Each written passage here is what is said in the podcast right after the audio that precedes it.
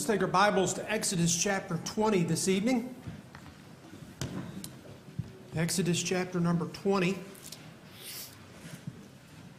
I think it's been uh, four weeks since we last picked up our study of the Ten Commandments. Uh, and tonight we, we continue the study with the seventh commandment found in Exodus chapter 20, verse number 14.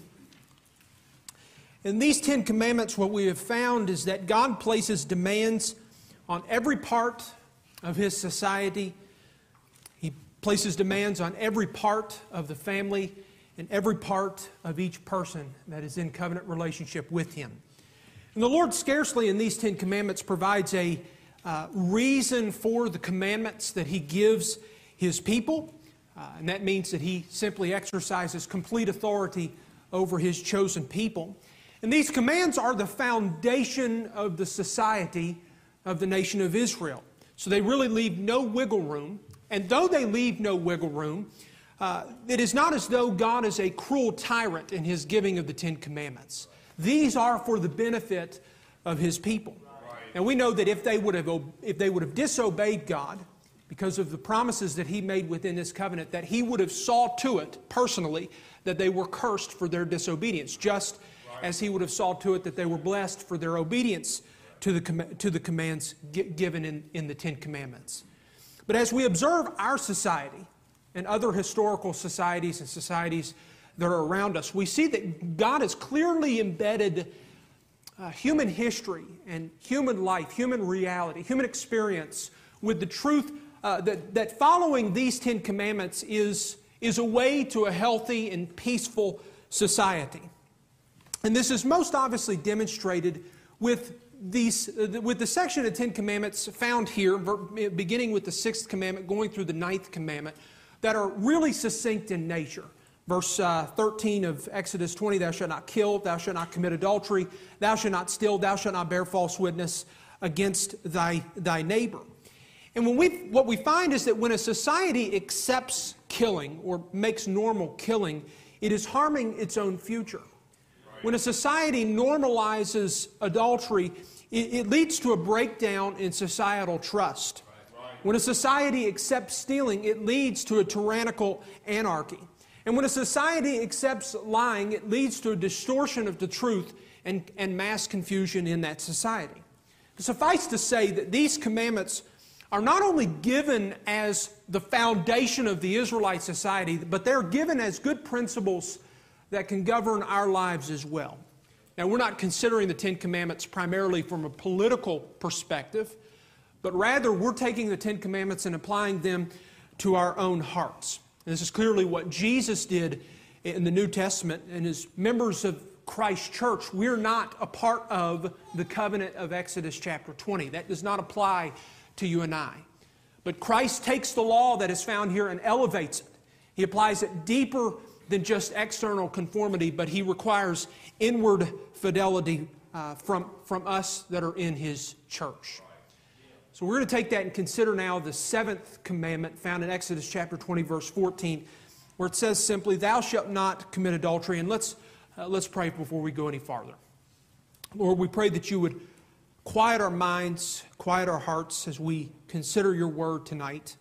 Uh, give us the energy that we need to study your word. Give us a submissive, submissive spirit, ears to hear what you have to say, and help us to be obedient to your word tonight. In Jesus' name, amen.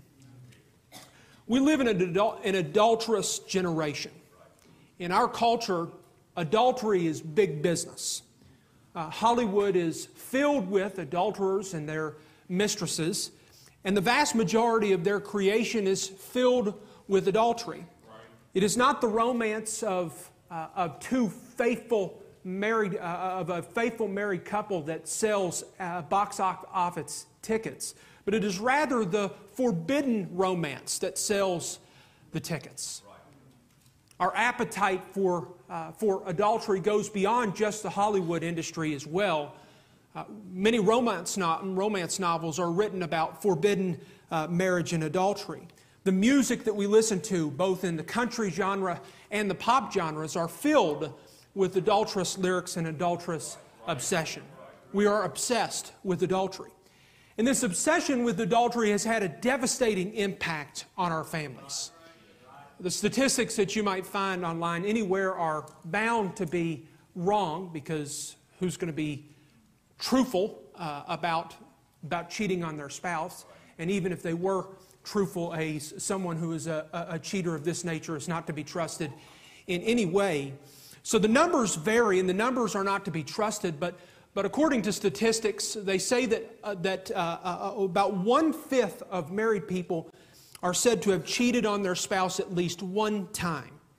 And this, by the way, does not include the divorces and remarriages and the divorces and the remarriages that God certainly considers to be illegitimate uh, and considers those to be adultery as well. In fact, that has become so common in our society that we've coined a phrase for that serial monogamy, moving from one committed relationship to another committed relationship to another committed relationship.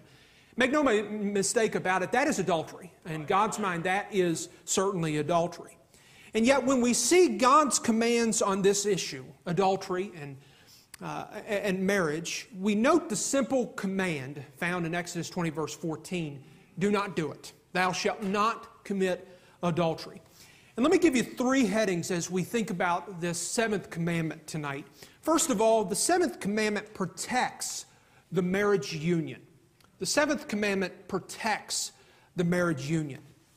Isn't it interesting that, that in this commandment we do not have an explicit pro- prohibition of all sexual activity outside of marriage. But very specifically, it is adultery which is prohibited in the seventh commandment.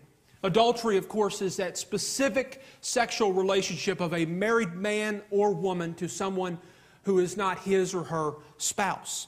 And the fact that this is the specific prohibition of the seventh commandment tells us that the primary purpose of the seventh commandment is to protect the marriage union, it is to protect the family. Of course, if we understand the Ten Commandments as the foundation of societal law, this makes a lot of sense. Because when you commit adultery, it breaks down the most sacred, the most precious human commitment and human relationship in the world uh, today. And when there is a breakdown in this type of relationship, it is most certainly going to lead to other breakdowns in other types of relationships as well. If you can't stay faithful to your wife, how am I to believe that you're going to be faithful to your political promises? If you cheat on your spouse, how am I to expect that you're not going to cheat on our business deal? And so the breakdown of this relationship leads to the breakdown of other relationships. Trust is the key cornerstone of a cooperative, peaceful community. And if you have betrayed the highest trust that is placed in you, then it really makes you unfit for society. This explains why sexual sin in the Bible oftentimes uh, uh, uh, uh has attached to, to it the death penalty. Because this is a very serious crime. It is not merely what you do with your body, but it has widespread societal implications. So when we talk about the inundation of adultery in our society, the normalization of sexual sin in our society, it should really make us quite fearful about the future of the nation. And indeed, we're already seeing the consequences of such sexual sin in our society. Albert Mohler wisely said this a culture that embraces adultery accepts within itself a poison pill for every other relationship, a toxic substance that threatens every other commitment. So, strict adherence to this commandment is critical to a peaceful, orderly society that reflects the character of God in this world. Now, one of the rules of interpretation for the Ten Commandments is what we might call the rule of kind. And we haven't mentioned this uh, explicitly in our uh, study of the Ten Commandments, but we have used it a couple of times in interpreting the Ten Commandments. And what the rule of kind suggests is that is that when a commandment narrowly prohibits one specific kind of sin, uh, that we can rightfully interpret that commandment as being a prohibition of all sins of that, that same kind or that same family, if you will. In other words, though the specific focus of the seventh commandment is that of adultery, it is not unreasonable to conclude that the seventh commandment also, pro- also forbids other forms of sexual sin as well. And indeed, the Bible has a lot to say about our sexual activity. Uh, God really does not hold back in his prohibitions of, of, uh, of uh, uh, his restrictions of our sexual activity. God tells Israel who they can and can't have sex with. Homosexuality, incest, bestiality, uh, these are strictly and clearly forbidden in the pages of Scripture. And in addition to that, we find a couple of times where fornication is forbidden as well. And fornication is sexual activity before marriage, and that is strictly forbidden in the pages of Scripture as well. God does not buy into the popular retorts of the day of sexual freedom, free love, or sexual autonomy. No, what you do in your bedroom is very much of, of great concern to God. And when you compile all of it together, all that the scriptures say about our sexual activity, it is clear that what God expects and demands of his people is a lifelong monogamous heterosexual marriage. And any sexual activity outside of the bounds of that lifelong monogamous heterosexual marriage is strictly forbidden in the pages of Scripture. According to God, it is only after you have made a lifelong commitment that you can enjoy the pleasure of sexual intimacy with another. It is only after that marriage commitment. Now, the restrictions on sexual activity is not because sex is bad, but rather because sex is a powerful force for both good and, and bad. Intercourse in a marriage binds the, the marriage together, but intercourse outside of the marriage tears your whole life apart. So, uh, so, so, so, so, so sexual activity is a powerful force.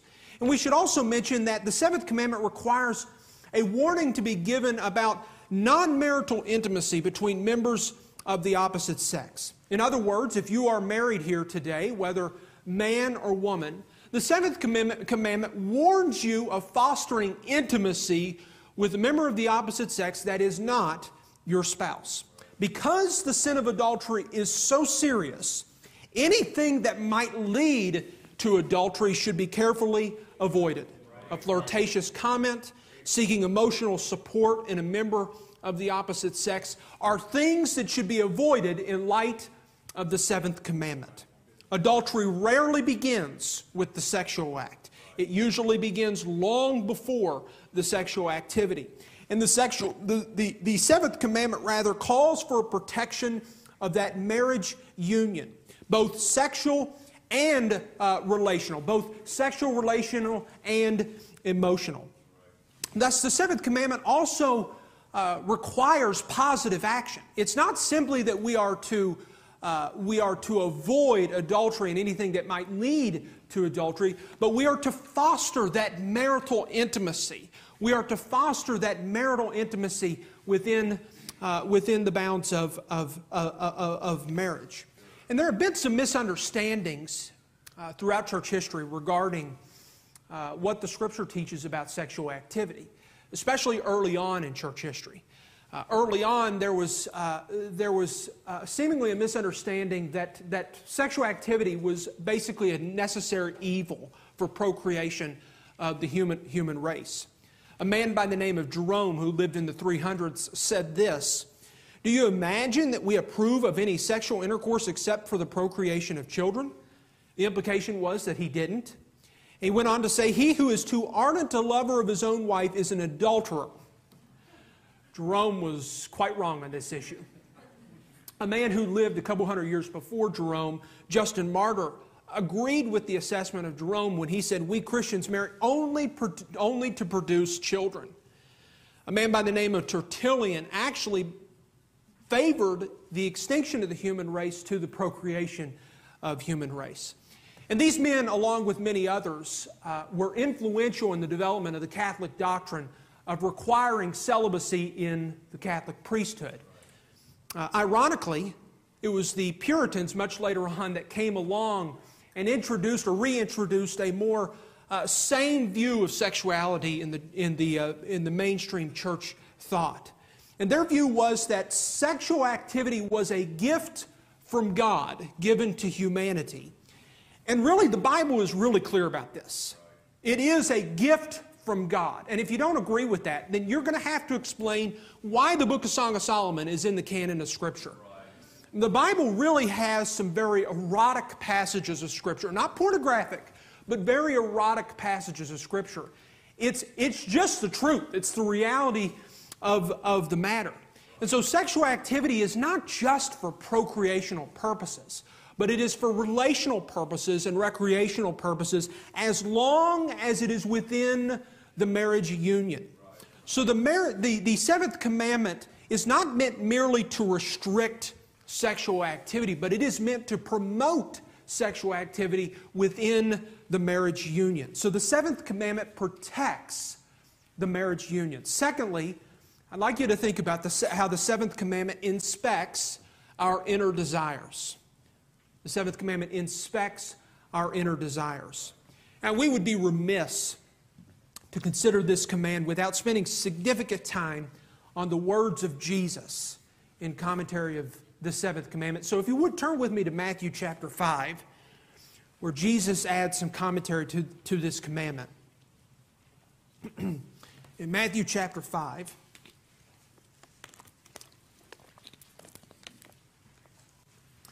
verses 27 and 28, Jesus said, Ye have heard that it was said by them of old time, Thou shalt not commit adultery. But I say unto you, that whosoever looketh on a woman to lust after her hath committed adultery with her already in his heart.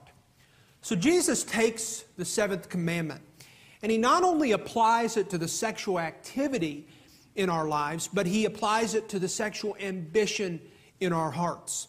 God is as, he is as concerned with what is in our hearts as what we do with our bodies. Now, notice what Jesus says. He says, Whosoever looketh on a woman to lust after her. Jesus pinpoints the moment of sin, the moment of adultery, to the gaze of a man. And it is not, it is not when a man sees the beauty of a woman, it is not even when the man looks at the beauty of a woman, but it is when the man looks at the beauty of a woman to lust after her that the moment of sin uh, has come to pass. And it's no surprise, of course, that the Lord Jesus focuses on men because men are visual creatures. And whatever captivates the gaze of a man will eventually capture his heart. But the words of Jesus are not narrowly uh, interpreted, are not narrowly given just to men, nor are they narrowly meant to just talk about our eyes as instruments of lust. But rather, the point that Jesus is making is that, uh, that we are not to look for marital connectivity outside of the marriage relationship. We are not to lust after someone else who we think has something that our spouse does not. Now, this, the words of Jesus here really hit our generation hard, if we're being honest.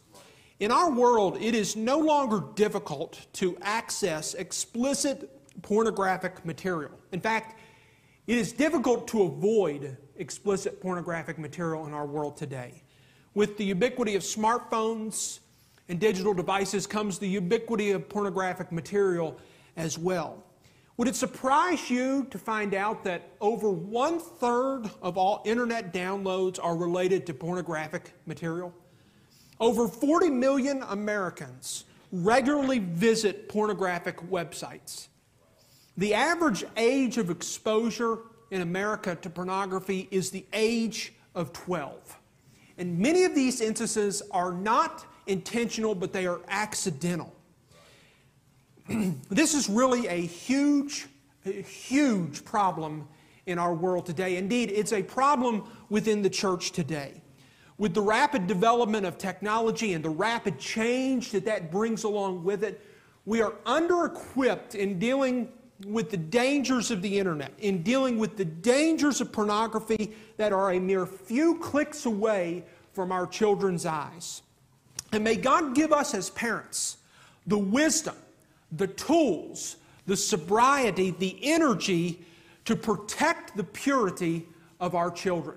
Parents, I plead with you, do not be naive about this issue. This is not an issue to be naive about. This is a serious, serious issue. This is the nuclear bomb that the devil has to attack the family in our world today. Be vigilant about this particular issue. Guys, especially, do whatever it takes to not be a statistic, to not view pornographic material.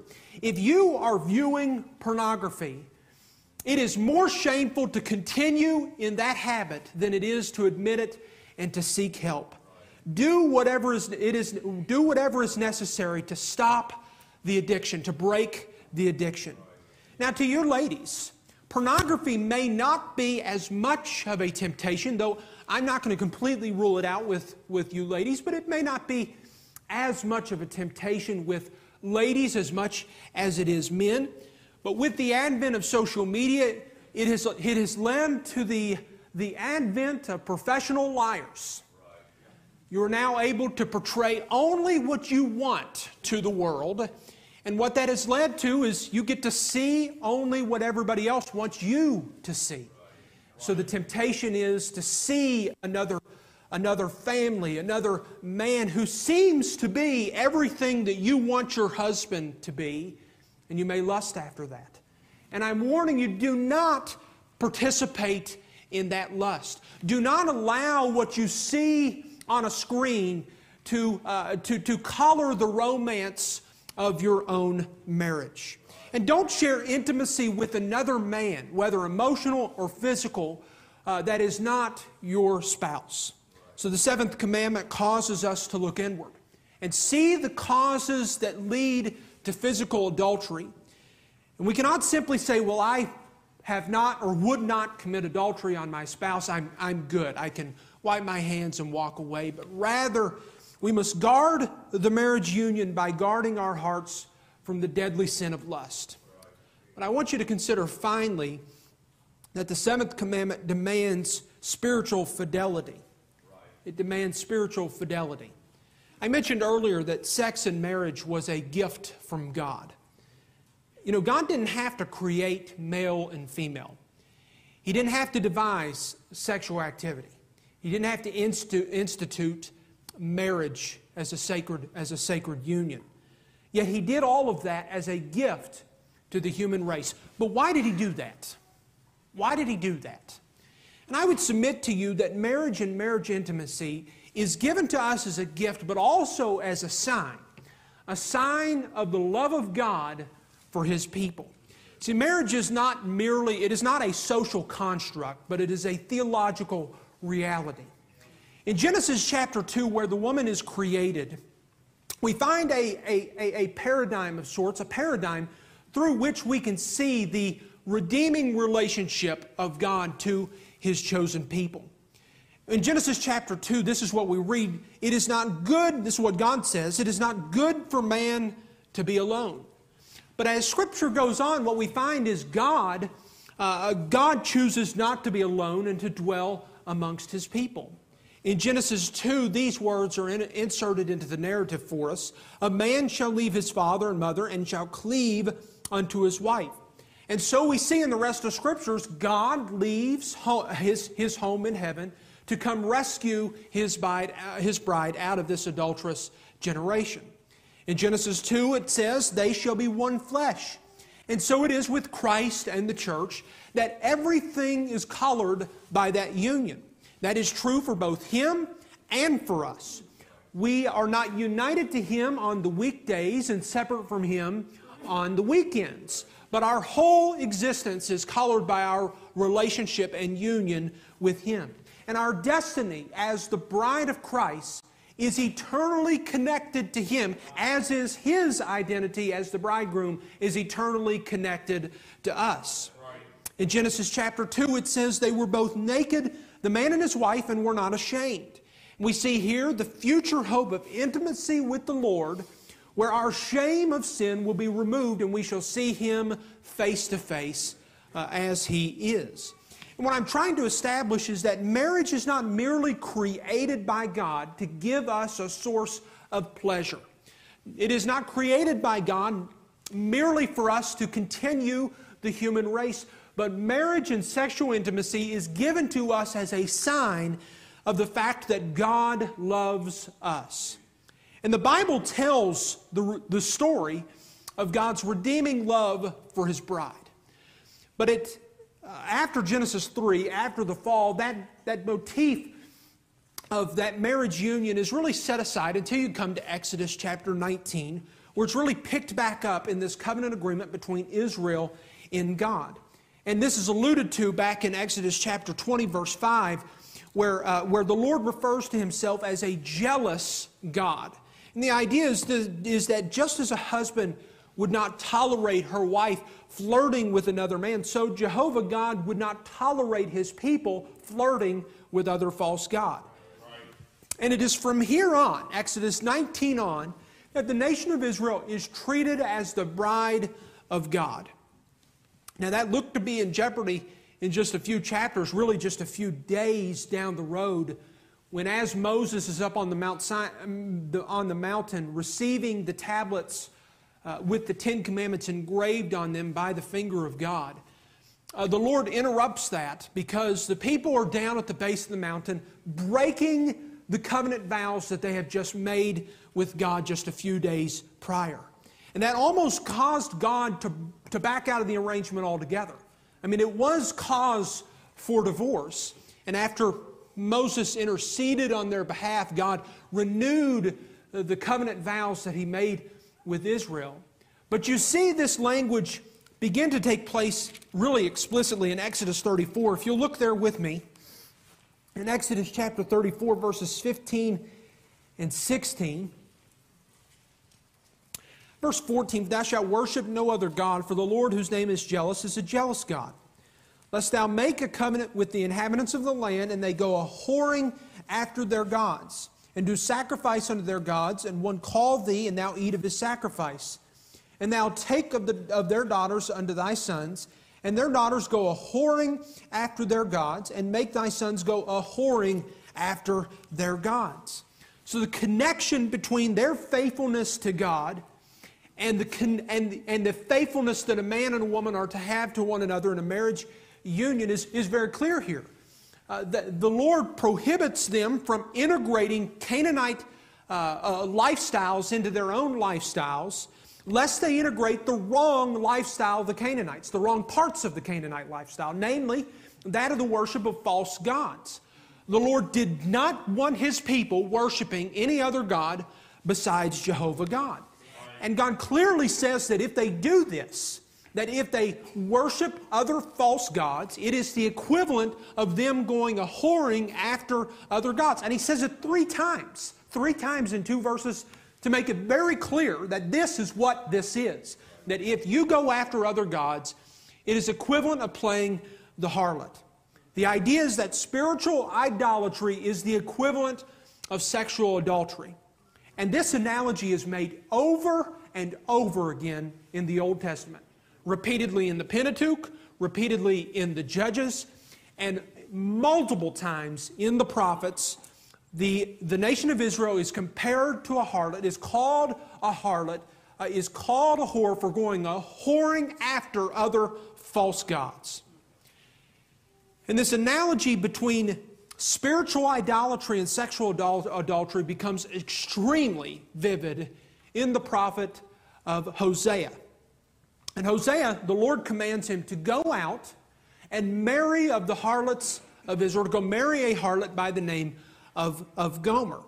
And after he marries Gomer, she bears him children, and eventually she leaves him again to go whoring after other men, to pursue other, other, uh, other lovers. And no doubt when we read the book of Hosea, we recoil in sympathy with Hosea. We recognize the betrayal that Hosea has endured. And we recoil. We realize that this is the greatest form of betray- betrayal in, the, in human relationships in the world today. And the Lord uses that as an example to say, yeah, th- this is what Israel has consistently and constantly done to me since Exodus chapter 20. And the analogy is crystal clear that unfaithfulness to the covenant with God is just like unfaithfulness to the marriage covenant.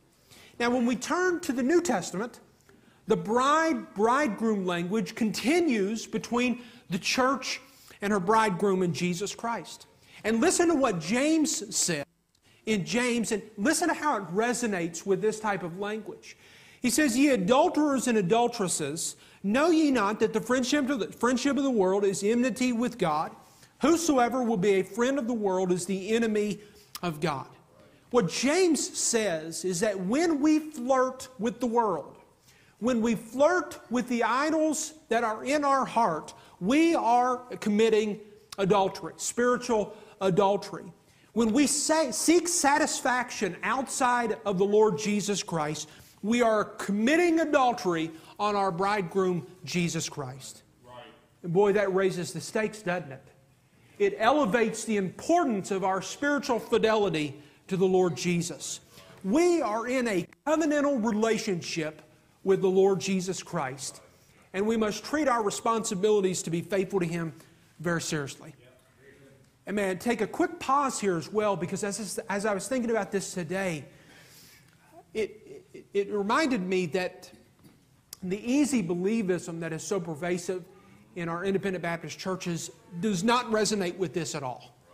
The idea that you can accept Jesus as your Savior but not have any kind of relationship outside of that is just totally foreign to anything that we find in Scripture. This is, a, this is, this is the equivalent of a marriage relationship. It is a lifelong, yea, it is a, an eternal commitment entered with the Lord Jesus Christ. There's not a seven day free trial period uh, tryout with the Lord Jesus, but it is a lifelong commitment with the Lord Jesus Christ. And one other thing before we close. The New Testament shines light on the elevated purpose of our marriage union in light of our spiritual union with the Lord Jesus Christ. See, when we perform our duties as husband and wife, we are preaching the gospel. In Ephesians chapter 5, as Paul is giving the duties of the man and the woman within the marriage vow, he, he links these commands to the theological truth, the reality that we are linked to our bridegroom, Jesus Christ. Just listen to this as Paul uh, connects these two things our, our, our, our duties as husband and wife to the truth of our reality in Jesus Christ. The husband is the head of the wife, even as Christ is the head of the church, and he is the Savior of the body. Therefore, as the church is subject unto Christ, so let the wives be to their own husbands in everything. Husbands, love your wives, even as Christ also loved the church and gave himself for it. For no man ever yet hateth his own, hated his own flesh, but nourisheth and cherisheth it, even as the Lord the church. For we are members of his body, of his flesh, and of his bones. For this cause shall a man leave his father and mother, and shall be joined unto his wife, and they two should be one flesh. This is a great mystery. But I speak concerning Christ and the church. Now, we tend to focus on the practical commands in Ephesians chapter 5. But we are not to disconnect those practical commands to the truth that is so inextricably connected to those practical commands. See, when we do marriage right, when, when the husband loves the wife sacrificially, and when the wife submits to the husband, the gospel of Jesus Christ is magnified. When I, as a husband, love my wife sacrificially, I reflect the self sacrificing love of the Lord Jesus Christ to his church. When my wife submits to me as her husband, she displays the trusting and submissive spirit that the church should have to Jesus Christ. Now, you may not recognize it when you are performing your regular daily duties to your spouse, but when you do so, you are preaching the gospel of Jesus Christ. And this is a tremendous responsibility. It really elevates the responsibility of our marital duties to one another because this is an, not only is it an incredible responsibility, what, but what an incredible privilege to reflect as husbands the love that Jesus Christ had for, for his church, and as, as, as wives to reflect the submission and the trust that we have in the Lord Jesus Christ. See, what we find in Scripture is that the mundane parts of our life have so much spiritual significance in our lives as well. Our work, our leisure, we see it in the Ten Commandments. Our work, our leisure, our marriage, our families are not separate from our spirituality, but these are ways that we can please God and preach the gospel to the world, reflect the character of God to this world. And boy, when you consider the cultural context that we find ourselves, is this not even more magnified? In this world where marriage is treated as a, a, a loosey goosey, no fault divorce everywhere, uh, adultery everywhere, pornographic usage everywhere. And here we, as husbands and wives, have an opportunity to reflect the love of God to this world, to reflect the love of Christ and His church to this world. We are called to live above the fray and to let our, shine, our light shine to this world. So, what does the seventh commandment tell us? It tells us that the marriage union is sacred, that the inner desires are important, and the sexual reflects the spiritual. As we close, may God help us to be faithful to our spouses, not only in the sense that we never cheat on them, but that we display the bond that Christ and the church have. May God help us to be transformed to an inner faithfulness to God's Word, not merely in external conformity, but in inward fidelity. And finally, may we be committed, may we be as committed to God spiritually as we are to our spouses sexually.